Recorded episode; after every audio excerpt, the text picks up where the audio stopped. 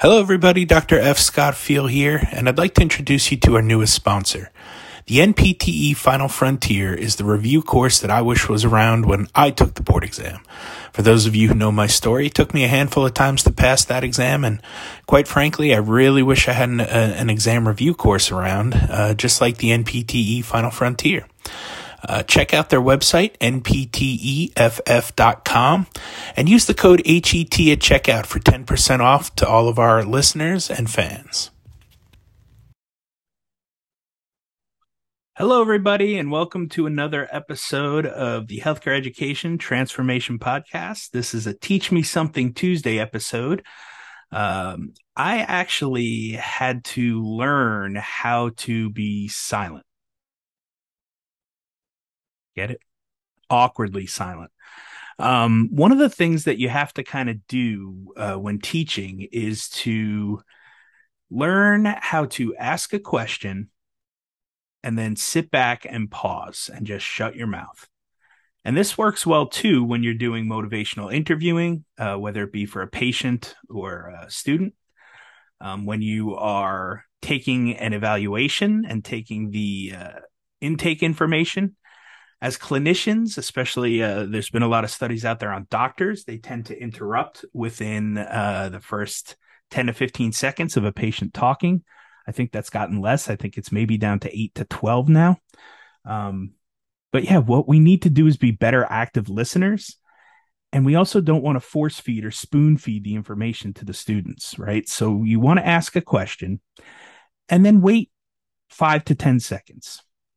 It's going to be a long, awkward silence. It may feel like nobody's ever going to step up and say something. If you get to that 10 seconds and nobody said something still, try re asking the question or probably even rephrasing the question a little bit to maybe get the ideas flowing a little, maybe have them think a little bit different direction. And then wait again for another five to 10 seconds. It's going to be awkward. It's going to be quiet and it's going to feel like an eternity. But I promise if you give it time, eventually somebody will come up with an answer or a statement that works, gets the conversation moving. If not, then it's on you to kind of start, you know, giving some options. Not, I still don't like to give the direct answer at that point. I still give some options for them to think about, maybe break it down and give an easier portion of a question to then build on to eventually get to the point where we are finally getting to the answer that you were looking for. But again, if you just feed it to them, if you ask the question, nobody says anything, and then you feed them the answer, they're really not doing any critical thinking. They're really not having time to process and to let the brains work and, and do their job.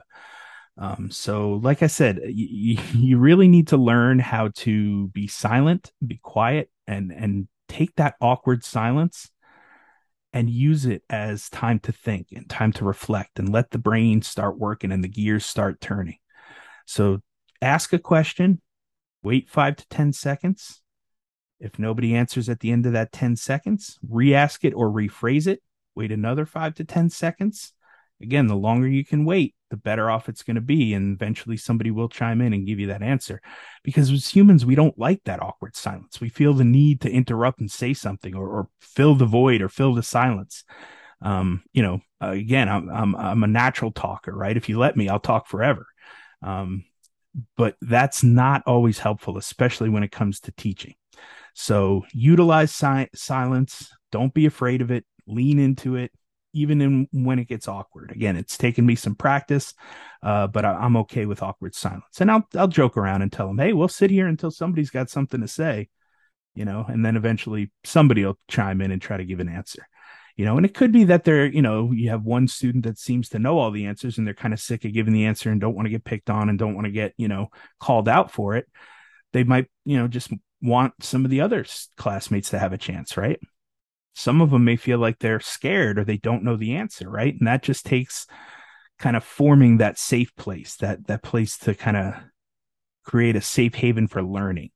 Uh, so if you do that right from the get go, awkward silences should come fewer and further in between and be shorter and shorter as well. Because again, what's the worst that happens? You take a stab at it and you get it wrong. okay, we say, well, maybe that's not the right way, but what if we thought about this, right? And we re-guide toward the, the correct answer. So use those pauses, use those silences, as awkward as they may be, and lean into them. Hope this helped, and we'll see you on the next Teach Me Something Tuesday.